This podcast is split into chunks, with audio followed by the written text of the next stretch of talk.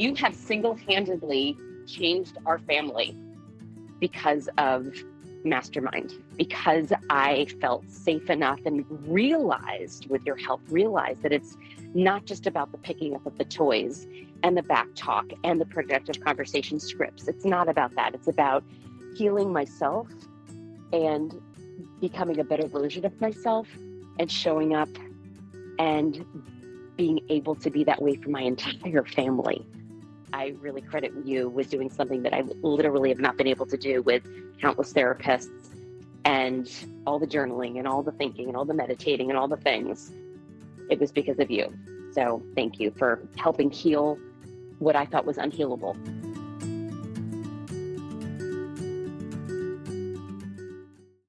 You're listening to the Mastermind Parenting Podcast with Randi Rubenstein, episode fifty-three. My name's Randi Rubenstein, and welcome to the Mastermind Parenting Podcast, where we believe when your thoughts grow, the conversations in your home flow.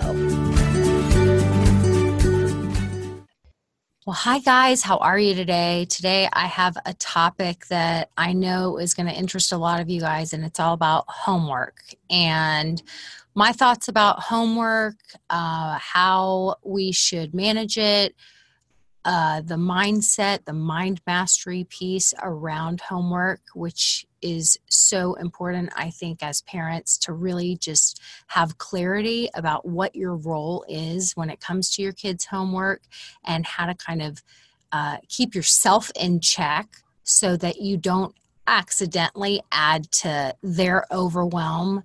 And um, and I think it takes practice, and I don't think that we necessarily Uh, have gotten the right messages about what our role is as a parent when it comes to homework. And this is completely uh, subjective. This is all my opinion. I, my kids are twenty-one, junior in college, seventeen, junior in high school, and thirteen, seventh grade. I have three different kids, three different learning styles, three different temperaments, and they are all very similar students. And so I'm now kind of at a point where I'm like, I think our, I think we kind of have it down in terms of how we've managed the homework situation.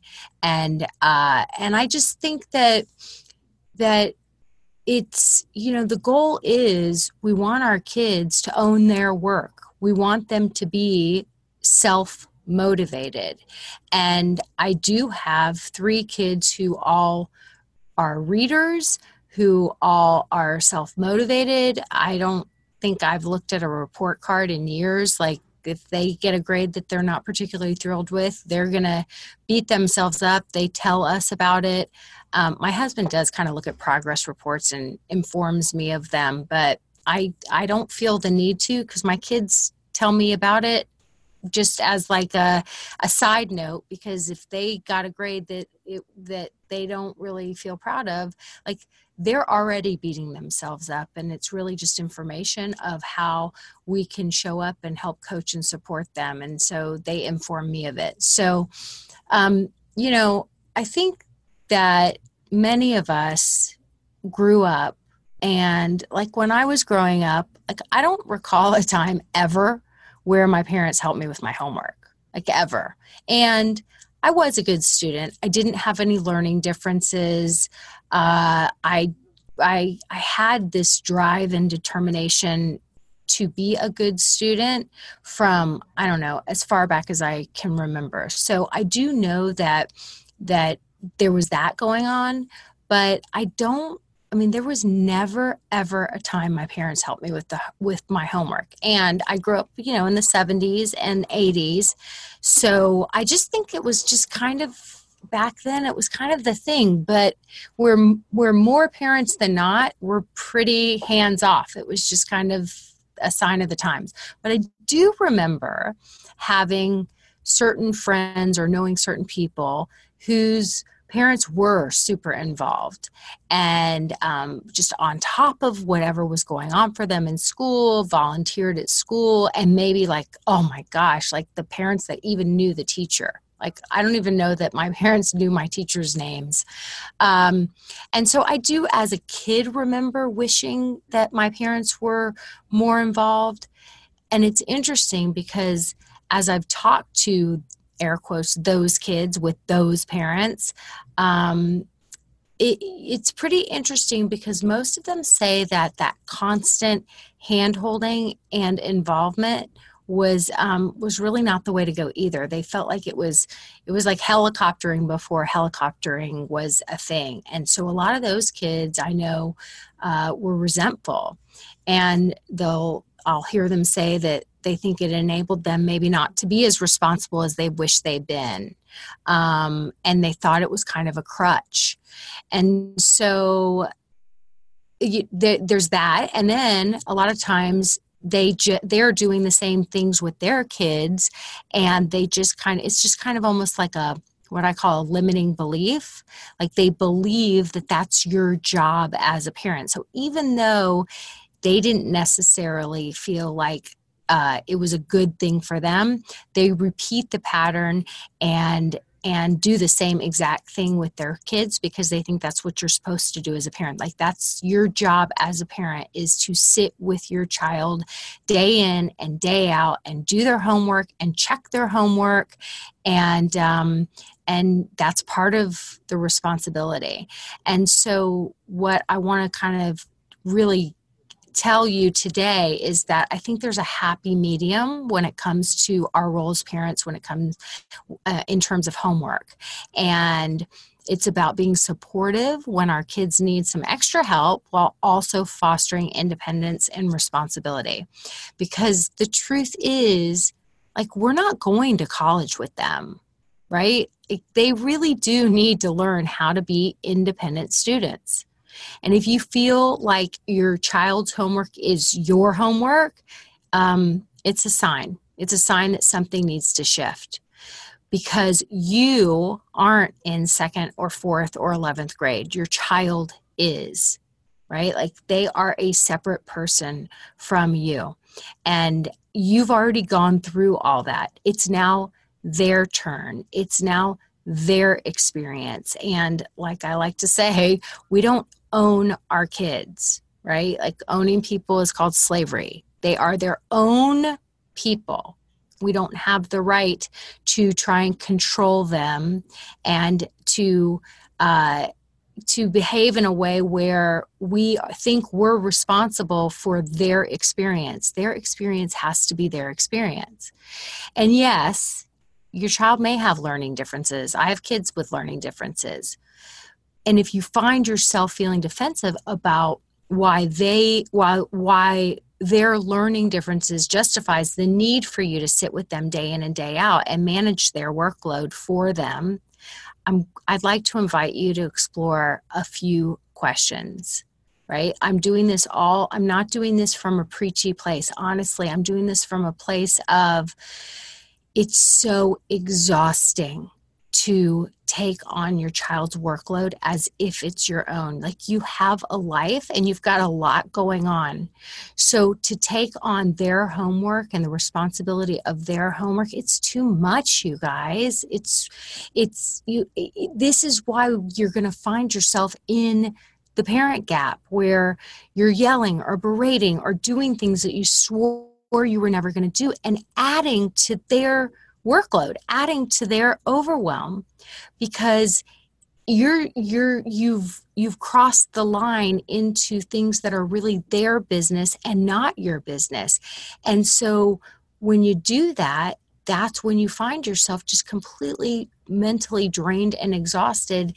So I want to invite you guys to ask a few questions if you are feeling defensive, or if you are feeling like it is your job to sit with your child day in and day out because they have such tremendous learning differences that they need that level of support.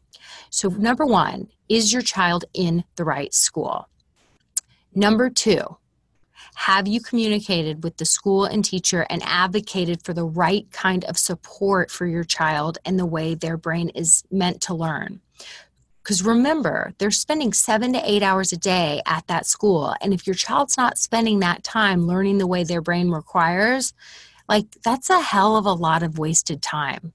So it's really, really important to understand how your child is meant to learn and and and helping advocate for them to be in the right learning environment. So if it's not the right school, right, like exploring other options. I mean, we live in this day and age where there's so, I was just talking to a mom the other day who was telling me that her child is in a phenomenal school uh, in D C, but but unfortunately, it's not the right school for his learning style. It's too big. There's just a number of reasons. And so he comes home at the end of the day and he's just melting down and falling apart. And so all this time, this little boy is spending sitting at a desk and at, it's just like wasted time. And so she said she's exploring some different options. There's some cool Montessoris and things around. And she said, and I've also looked into the homeschooling community. Like we live in D C, there's museums that have specific classes for people that homeschool their kids. There's lots of moms who homeschool their kids that uh, hire, you know, hire babysitters to drive them to and from. The zoo offers like a half day program for homeschooled kids. There's this other cool program where you literally, it's like, like an entire day, eight to five, where you sign your kids up, you drop them off, and they like have a day exploring in the woods and and learning out in nature. Like all these super cool things. And so she's like, so basically you're just, you know, instead of dropping your kid off at a school, you develop the curriculum and there's all these cool programs. I, I, I was like, wow, that is very, a very different idea than what I thought homeschooling was. Um, because this is a woman that runs her business. So I was like, how are you going to have time to be the teacher too? She's like, it doesn't, it doesn't have to work like that. So there are so many options to think outside of the box. And, um, and I think it's really important to do so if homework is the bane of your existence and your, it just seems like your child is not getting what they need to accomplish during those seven to eight hours a day. Like really, we live in this day and age where we don't have to waste that time anymore we, if we're willing to think outside the box. So think back in your own life to the things you've accomplished, right, and felt proudest about. Like, was there a challenge involved that you overcame? And how did you do it? Were you scrappy and resourceful? Or was someone holding your hand helping you figure it out? So if your child is constantly challenged by school and you're feeling like it is your job to sit with them day in and day out, doing their work as if it were your work because they need that support, I just want you to consider in your own life, when you have accomplished something that you feel really proud of, like, did you have to rely on yourself more? Did you have to find the resources? Because when we deny our kids that same success story that they get to look back upon by constantly coddling and hand-holding, like, we're not building them up. We're not helping to create resilience in them. Right? We're, we're accidentally enabling them to stay stuck. So we like, the other thing I want to talk about is about reading. I have people all the time, and my daughter tells me this, how people just marvel. She was on a school trip recently and, um, and it was this camp and it was really cool. It's gorgeous. And she's reading, she's reading a couple of different books right now. She's a major reader. And so uh, she's reading Pride and Prejudice right now. And it is like, I mean, if it doesn't look like a school book, it is like the tiniest print. And she was sitting out under this tree and she was just kind of just enjoying just a minute and reading. And she said, some of her friends came up and they're like, what are you doing? And she's like, what do you mean? I'm sitting here reading. And they were just like, they thought it was the oddest thing in the world. And let me tell you, my daughter, she, they couldn't have cell phones on, which was so awesome. She loves all things teenage girl, Snapchat and all the social media and can do all that stuff. But they didn't, they weren't able to do that. So she was like curled up with a good book. And, and the other kids thought that was like bizarro. Okay. So I think that the whole thing that comes from the best of intentions where teachers are telling kids that they have to read for fifteen minutes a night. And then that there's that A R program, accelerated reading program in elementary school, and they're keeping track of the points and all these ways of incentivizing kids to read, and then putting it on the parents' plate to make sure they get their reading in and all that stuff. I think it's sabotaging, um, accidentally sabotaging our kids' love of reading, because a good book, think about it. Like, we all are wired for story. That's why we love movies. And we've, many of us who have been readers in our lives, like, think about when you get into, when you've gotten into a series and it's like, you just, you're so sad when the series is over. It's, there's nothing like a great story. So our kids, especially kids, they learn so much through story. So all of these ways that next, that we're, we're putting in these external motivators, we sabotage their intrinsic love for story. For reading, you know, that's the best way I've seen to foster a love for reading, is to not keep track of that and just get your kids hooked on a series. Like, all my kids, the first series any of them were hooked on was a series called The Magic Treehouse. And, um, and they've just gone from series to series to series. And that is how you foster a love for reading. And when they are reading and you're having to tell them, lights out, it's enough with the reading. Like, that's, I mean, think about all the skill building they're doing from that. So that's one of my pointers that I would say is stop keeping track of how many minutes they read. And um, if you want your kids to read, like, be consistent from the time they're early with bath, books, bed, and get rid of the screens in the evening. Like, go hardcore on the quality and connection time, and have a hard stop of like eight p.m., especially when your kids are little. Like, in my household, eight p.m. has always been when the adult time started, period. Period, period, period. From eight p.m. till seven a.m., that is my time. That is adult time. And when my kids, um, when they were little, we would read to them and we would read next to them. And, and then when they started to read, they would read and we would read. And then when they were full-fledged reading to themselves, we the the the books before the actual going to sleep part was they laid next to us, and like, they read something and we read something to ourselves.